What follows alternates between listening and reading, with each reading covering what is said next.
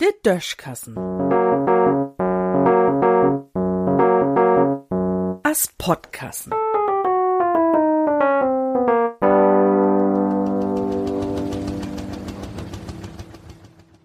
Bürokratie in Weltall. Am 20. April ist Elon Musk sin Raket Starship losflogen, die größte Raket, die dat bitlang geben hat.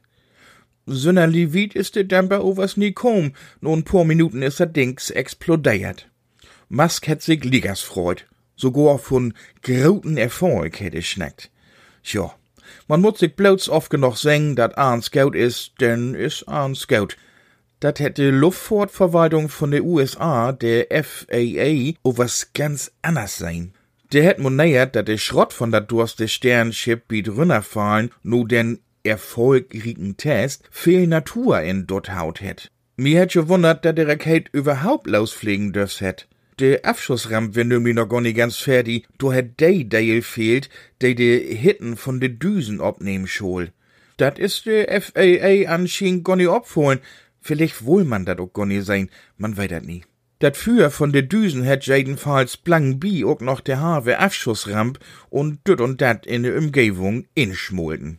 Nu sechte FAA overs, dat Musk erstmal nie noch ein von sin graude Raketen fliegen loten dürft.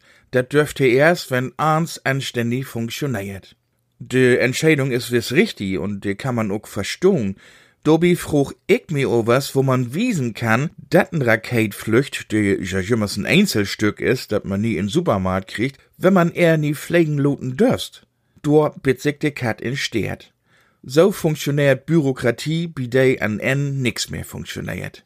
Ob der Anna sieht, sei ich in Augenblickje auch gar kein Grund dafür, Lüt nun Mond oder nun Mars pflegen zu loten. Dat gibt genug Problem, ob de Eier zu lösen. Oh, was erst man süd, de Bürokratie is inzwischen a in Weltall ankom. Und wenn de Maskraket irgendwann doch noch tun Mars flücht, denn steigt ob HWN wahrscheinlich ein Polizeiraket und dat Starship wart de Kelle wiest. Anhauen, Düsen aufstellen, Förderschienen, Vortüchschienen und Frachtpapieren bitte. Ja, wenn de Menschheit nur de Stern skribt, denn muttert isig kohle Weltall sich ganz warm antrecken. In Düssen sehen.